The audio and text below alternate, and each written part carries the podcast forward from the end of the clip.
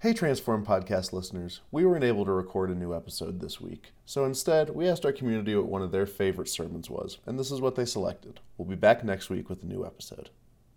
I just, I love this book. It's my favorite Old Testament book of the, in the Bible, and uh, it's just been such a joy to preach this uh, sermon series with you all. And um, so, in the, in the first sermon, which was two weeks ago, and if you missed any of these and you'd like to catch up, you can do so at sjdenver.tv. And what we covered in that sermon was kind of a, um, a overview of where Solomon's going. That he sought after the meaning of life with all his wisdom and all his money. And we saw that money put to use last week, did we not? Okay, $216 billion house. Okay, so he outdid us. Um, he sought after the meaning of life with all of his five senses, um, but he came up empty. And what we found is that when we search for the meaning of life in what is temporary, and we don't look to the things that are eternal, we come up empty just like Solomon.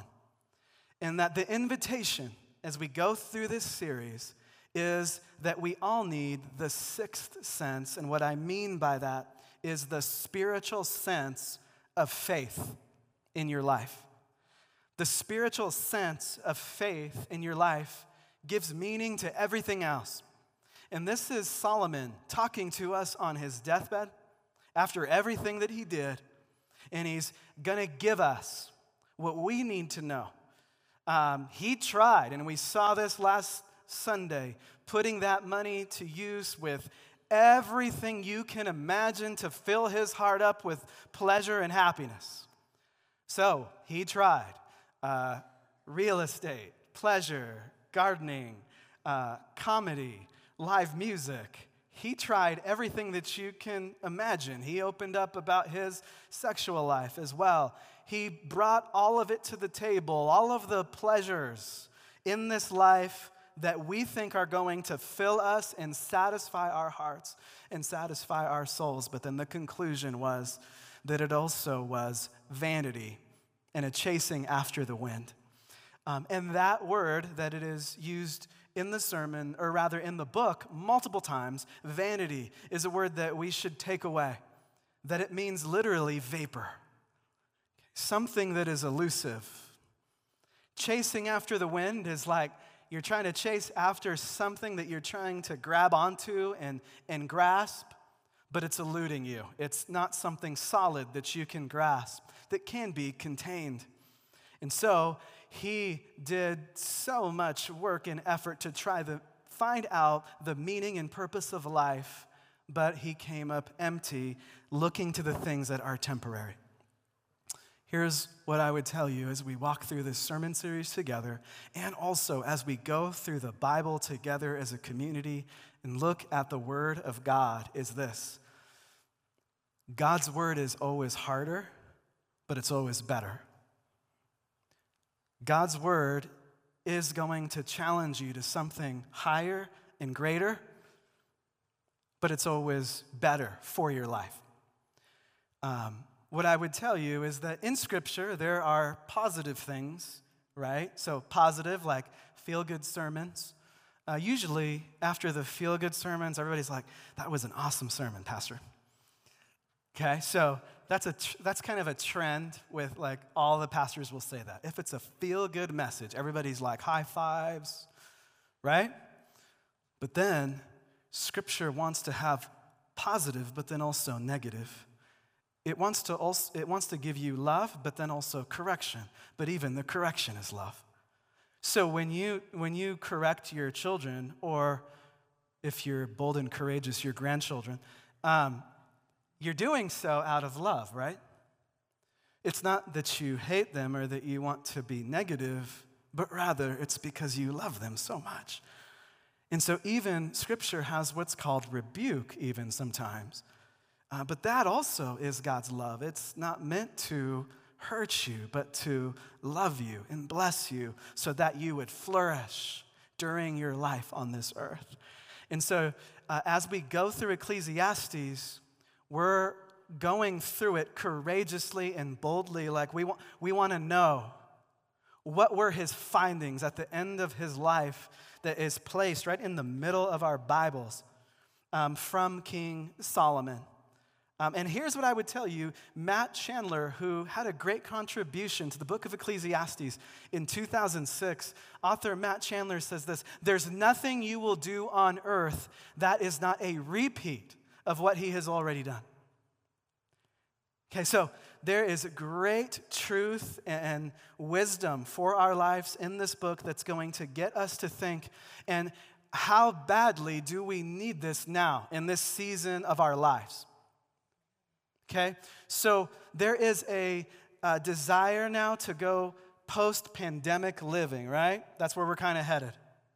But the temptation, the temptation is to forget everything we learned in last year and just live exactly like we did pre pandemic.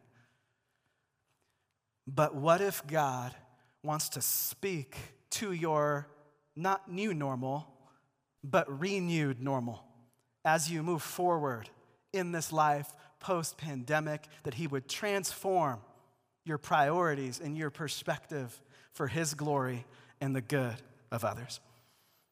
All right, so let's walk through it. And we'll just, I'm not going to read the whole thing again, but we'll just highlight a, some of the main thoughts and talk about them. Ecclesiastes chapter 2, verse 14. And actually, here is the question that I want to frame for today and where he's going today.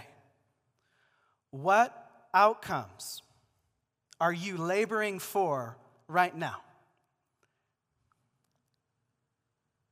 This is a good Father's Day sermon. What is your pursuit? And what outcomes are you wanting to see happen? Uh, for my Pastoral Leadership Institute training, I read a book it's about what the world's greatest managers do. And they did research of thousands of managers across the world. And they also surveyed their employees that are thriving under these great managers. And one of the 12 findings of the research study was the outcomes must be devi- defined clearly for the employees. And then also, there must be some accountability towards those outcomes. So, in the same way, for us, for you, for me, in our daily lives, with everything we're toiling for, what are we toiling for? What's the purpose? What's going to matter in the end? All right, now we can roll. Ecclesiastes 2, verse 14 says this The wise person has his eyes in his head but the fool walks in darkness. And yet I perceive that the same event happens to all of them. All right. So you hear Solomon have a contrast between the wise and the foolish. And if you really want to pick up on a lot of his proverbs about wise living, you can read the book of Proverbs, and he wrote that as well. Um, and so he still believes and is strong in this fashion that it is better to go through this life with the wisdom of the Lord rather than not having that perspective, not having that vision, not having that purpose for your life. Um, so we go back to that original question and we ask, like, what are the outcomes that we are going after? And here's what I would say the fool only is just thinking about himself just himself. The wise person is thinking about others too, is thinking about people, not just about me. Now, we all have this temptation in our life, don't we? We all have this temptation to just get focused on self. So, um, it can happen um, as we get more money, we get more convenience, right? We get more money, we get more convenience, we get more comfort. The temptation with that more money and that more convenience is just to think about me. What's going to be easier for me? What's going to be peaceful for me? What's going to be less stressful for me? But then, as we look at this passage of Scripture, Solomon is going to get us to think about something higher than that, something greater than that, something more transcendent than just that, uh, that purpose of me, but rather others. Okay, so, and he is going to, at the end of this little phrase, what does he say is the event that happens to all of them? Okay, you guys can go ahead and say it death. Death. And so, um,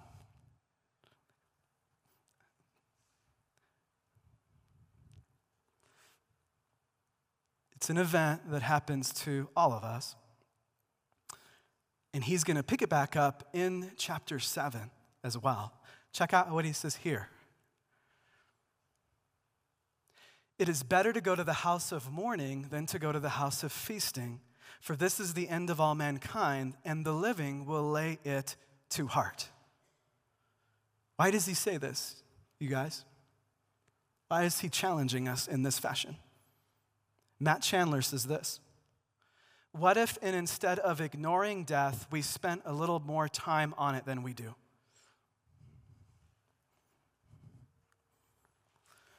This is relevant on Father's Day. And it's relevant no matter what the day is. Our propensity is to, as we think about the outcomes of life, as we think about what our purpose is on this earth, our propensity is to not want to look at death and talk about it. Um, I remember a lawyer that I know in Oregon. Um, he does people's estates. So he does people's will. Um, if you don't have a will, you ought to get one. Um, that's not the point of the sermon, though. Um, but what he says is like, no one wants to call me back. And I'm just thinking, that is biblical. Like, no, no one wants to look at it. No one wants to, we ought to look at it. We ought to consider it. We ought to be challenged, to allow ourselves to be challenged. Why? It's the great equalizer at the end of the day. And that's what he's frustrated with. If I'm wise or I'm a fool, we both die. That's what he's getting at. It is the problem that assaults us all, it's the enemy that we will all face. And my question is this When was the first time that you thought about it? When in your life did you just, like it just hit you? This is going to happen to me one day. And maybe prior to that, you hadn't really thought about it that much. Uh, for me, it happened um, when I was doing my vicarage. For those of you who are newer to the Lutheran Church, that is an internship, which is your third year in seminary. And I did mine at Peace Lutheran in Arvada, here, just not too far from us. And you're kind of in training. So they were like, all right, you need to go to this memorial service, and you need to observe how Pastor Dave does it and you need to learn. And then you're going to go and you're going to learn. So I went and I sat down, and it was the memorial service of a girl that was 20 years old that just passed away tragically. And so I'm sitting there, and it hits me hard. And then I didn't know that people did this at memorial services. What they do is they do a PowerPoint slideshow with very sentimental music during the whole thing.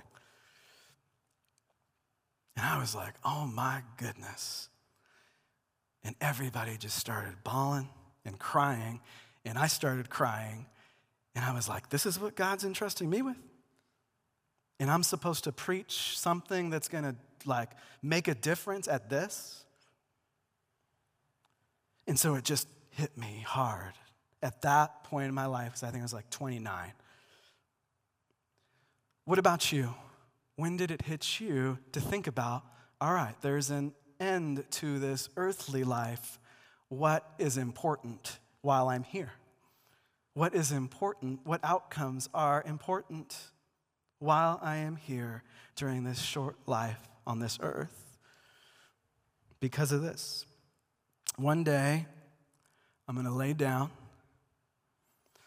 I'm going to look my children in the eye, and my eyes are going to close.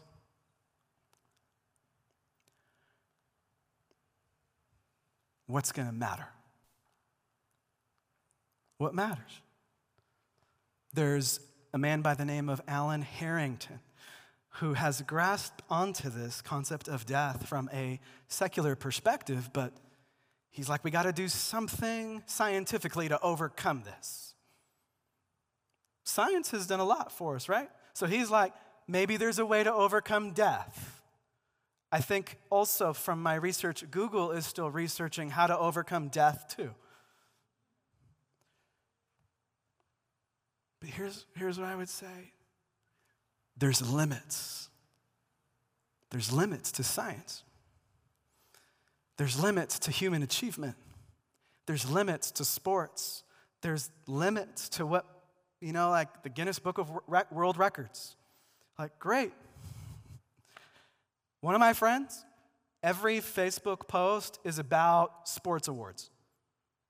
Children, adults, sports awards, sports, sports, sports, sports. But at the end of the day, is that what really matters in the end? Okay? So, let's see where he goes next. He goes, this is what he says I hated all my toil, in which I toil under the sun seeing that I must leave it to the man who will come after me. So he, he's looking at his son and he's like, We're in trouble. He's looking at Rehoboam, who is his son that will be the king after him, and he was like, I can already see what's going to happen. And he actually was right. We, we can see why he had a little bit of frustration because Rehoboam uh, would inst- he would institute really high taxes, and the people didn't know why. And then there was this division between the northern and southern kingdoms. The northern kingdom became what we know as Israel in the Old Testament. The southern kingdom became what is known as Judah. So they're divided under Rehoboam. So he's like, you know, I'm gonna, I have all this money. I'm a billionaire. Last week, some website said he's a trillionaire, the world's first and last. And he's like, And who knows whether my son will be a wise man or a fool? He's not really excited about birth privilege. Um, Yet he will be master of all for which I toiled and used my wisdom under the sun. This also is vanity. So, what's he saying? Is my legacy just going to be money? That's it? And then the, the dude's gonna take my money and it's gonna go great, I'm sure.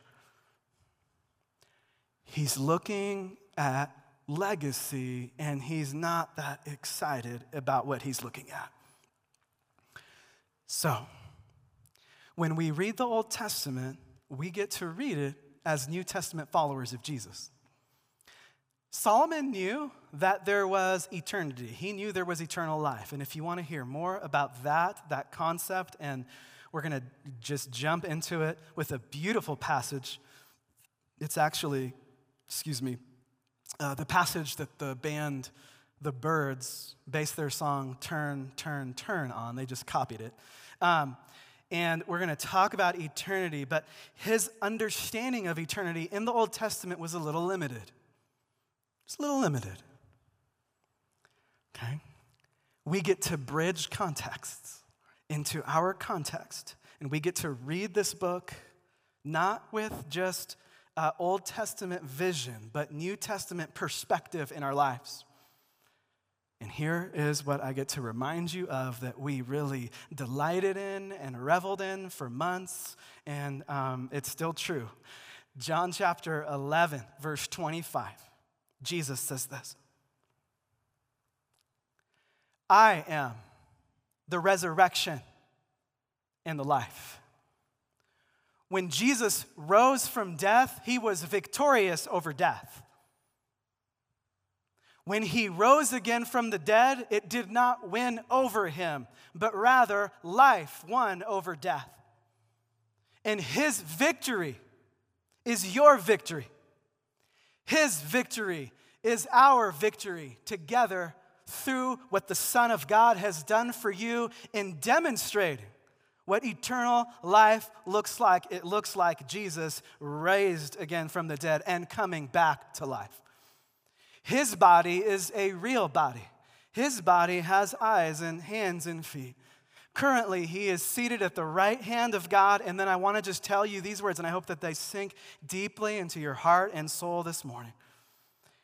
He says, Because I live, you will also live. Because I live in this body, you also will live and have the resurrection of your body and everlasting life. That is what you can look forward to as one who has received Jesus as your Savior from sin and death. He has conquered sin and death on your behalf. So, as we look to His second coming, His visible return, when we will receive the resurrection of our bodies and eternal life, and as we think about all of those people that there will be a happy reunion with, a joyful, visible reunion with those people, and we will visibly see Jesus face to face. I cannot wait to see him face to face and to be at his table and eating and drinking and enjoying him and enjoying eternal life. Here is what the Word of God says, too, um, as we put this thought of the long game and the outcomes we are toiling for into our minds and into our vision for our lives. Check this out. 2 Corinthians chapter 4 verses 17 through 18. This is from Paul writing about suffering, but look at the trajectory of this passage. He says this.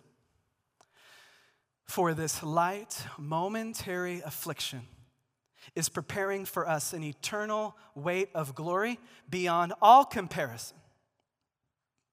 As we look not to the things that are seen, but to the things that are unseen. Sounds like a good parallel passage for Solomon, doesn't it? We're looking not to the things that are seen, because those things are transient.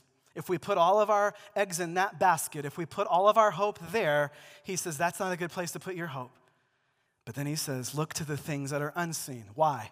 For the things that are seen are transient or temporary, but the things that are unseen are eternal.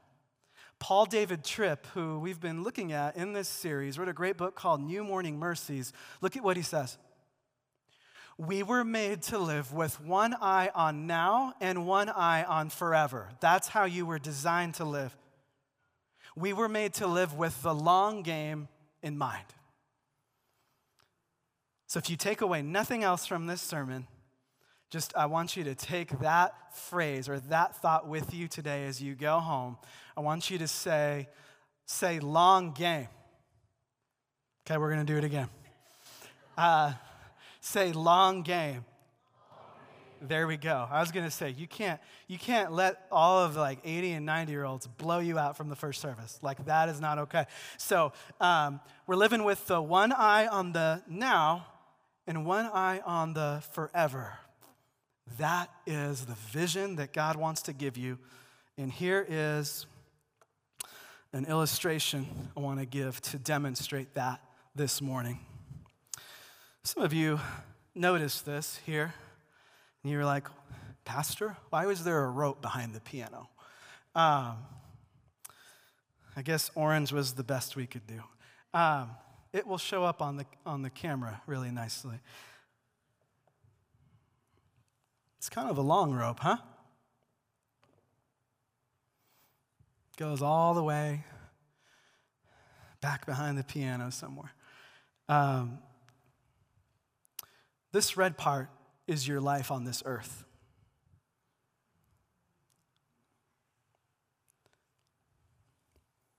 The rest of the rope is the long game. is eternal life the resurrection of the body and the life everlasting. Some people in my life, after I came to know Christ, they're like, Why are you making the decisions you're making? And I was like, Why are you making the decisions you're making? Even though we know this as believers, often we're just thinking about here. We're worried about here. We're freaking out about stuff that doesn't matter here. But the Word of God this morning is seeking to captivate your vision with not the short game, but the long game. And here are it's out of the camera now. Um, here are the three things that will translate to the long game, that will go with you. Your money and your possessions won't go with you, they're going to stay here. Here are three things that will go with you they are Jesus and Him being first in your life, His Word being at the forefront of your life, and love. That is what is going to matter, that will make a difference in the outcomes for the long game. Jesus first, Hebrews chapter 12, the writer says this Let us run with perseverance the race marked out for us, fixing our eyes on Jesus. He is going to translate to the long game our temptation is to worry about what other people think, laboring for other people's approval, worrying about what so many people think of us. Or we can get into this mindset where it's kind of Jesus, but it's kind of a lot of other things that are our Lord. And, there, and something else is running our lives. But what I would tell you on this day is this would those things, or those people even, would they die for you? Jesus died for you as your Lord. Jesus died for you as your Savior. He is what is going to matter in the long game. And so, if there's anyone here this morning that hasn't yet received the forgiveness, life, and salvation for the long game in their lives, I want to invite you this morning to believe and you will receive. Jesus has come not to just be a good guy, but he's come to be Savior. He has not come just to give good teachings, but he's come to give you eternal life. And he did it by being God in the flesh, atoning for your sin. That means forgiving you of your sin, rising again from death, conquering death. There is no one else in human history that has taken care of the problem of sin and death except for Jesus Christ. And so, believe and you will receive. Uh, number two, treasure His word to you. Uh, I was talking to um, my daughter the other day, and I said, How good of a relationship would I have with your mom if we didn't talk? And they said, Probably not a good one. In the same way, Jesus says these words Heaven and earth will pass away, but my words will not pass away. Matthew 24, verse 35. It, his word translates to the long game. You're not always going to feel like reading it, you're not always going to feel like hearing it. But I want to tell you this hearing and treasuring his word is the training ground for eternity.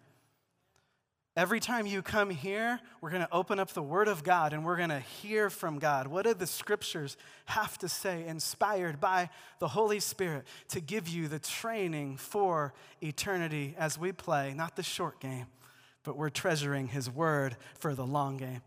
And what I would tell you is also this His Word lights your path, His Word fuels your soul and your mind so that you can keep Jesus first in your life.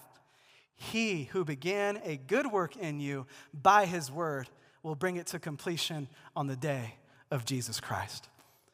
And then, number three, love. 1 Corinthians 13, verse 13. Some of you uh, had this read at your wedding uh, ceremony. Um, here it is. So now these three remain faith, hope, and love abide. These three, but the greatest of these is love. Why does he say that? Why wouldn't faith be better or hope be better? He says that because when you're there and you're looking at Jesus face to face, you're going to no longer need faith and hope. What will translate for eternity is love. Faith is in what you can't see. That's the definition of faith. Love is all of those people that have been touched by the love of God through his Son, Jesus Christ, that will be there forever, and whoever else God's will is to be there. I was checking out this article that our uh, director of children's ministry put out, Katie Cleveland. She put some great articles out uh, on her Facebook page. You all ought to subscribe to that. She put an article uh, from parentq.org, and it was talking about how much time families spend together today. How much time do you think families spend together today? The research of this article said 37 minutes a day. And I was like, yeah, that's about right. and then I was like, oh my goodness. How, as we play the long game, how much time are we giving to people that we love? As we consider rebooting our schedules post pandemic, are they going to look exactly like they were pre pandemic? I was uh, coaching uh, our, or it was junior varsity one year. The second year was varsity girls uh, basketball for St. John's. So I volunteered to do that, and uh, it was a great experience. But here's what would happen like a couple times. So uh, there'd be a couple girls that would leave practice, and they would say, uh, Andrew, we have to leave practice. And I'd say, why? And they'd say, we got to go, we're on a soccer team too. And I was like, wow, your parents think you can master basketball and soccer in one season. That's phenomenal. Um, and then, you know, I was like, you know, we're, you know, playing Bethlehem. And I'm like, this is why we're getting blown out by Bethlehem. Like, it's the end of the season and we don't know the plays because we haven't come to practice.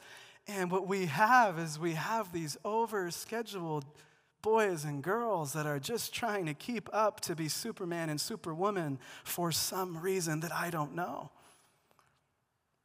What is the point?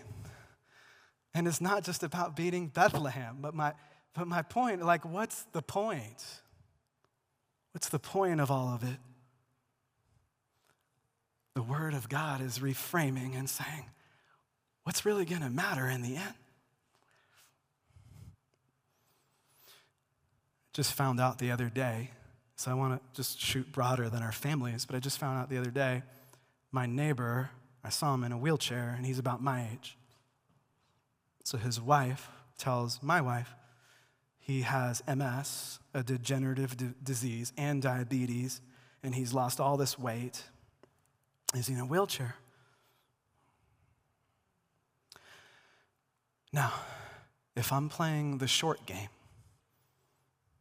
I'm too busy to visit him. I'm too tired to visit him. I got four children. I got a lot of stuff.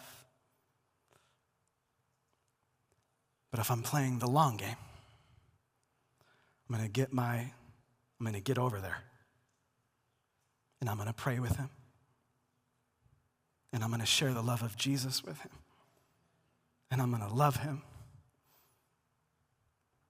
because what's going to matter in the end? Love. That's what's going to last forever and ever.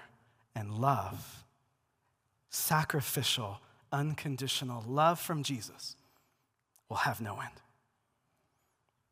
So,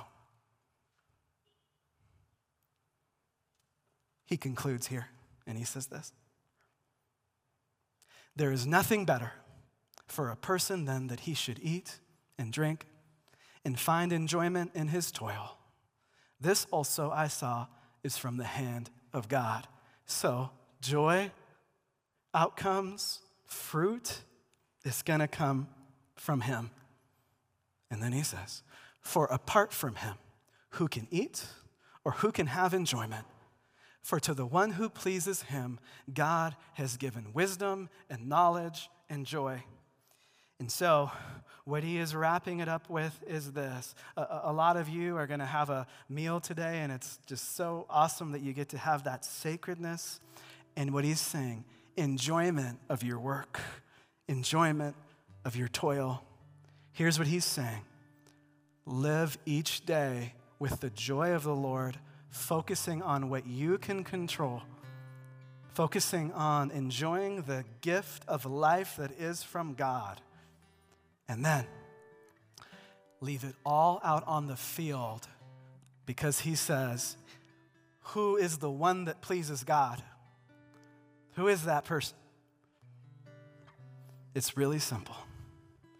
The way that you can please God is with faith. Leave it all out on the field. And then with faith, you say, God, you do the rest. You, we ask you for fruit. We ask you for hearts. We ask you for lives. We ask you for outcomes. We ask you for results. He's going to do his part. We're going to do our part. And then, by God's grace, the people that we're loving on will do their part. It's not all on you. We're going after outcomes. But at the end of the day, we trust in the Lord with all our heart, lean not on our own understanding. In all our ways, acknowledge Him, and He will make your path and my path straight.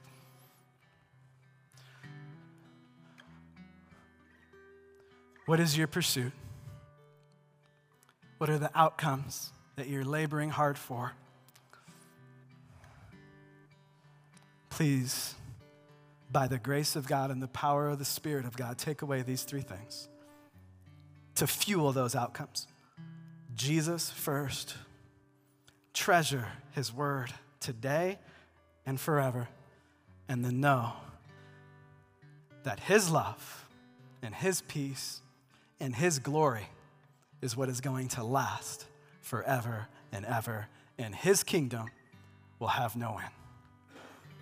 And so here is your uh, application question for this week. We always want to be hearers of the word, but then also doers of the word, of what the scriptures shared with us. The question is this What reprioritization is God seeking to give you this week? How will the word of God form and shape and guide you? And he who began a good work in you will bring it to completion on the day of Christ. And now may the peace of God, which surpasses all understanding, guard your heart and guard your mind through faith in Jesus Christ. Amen.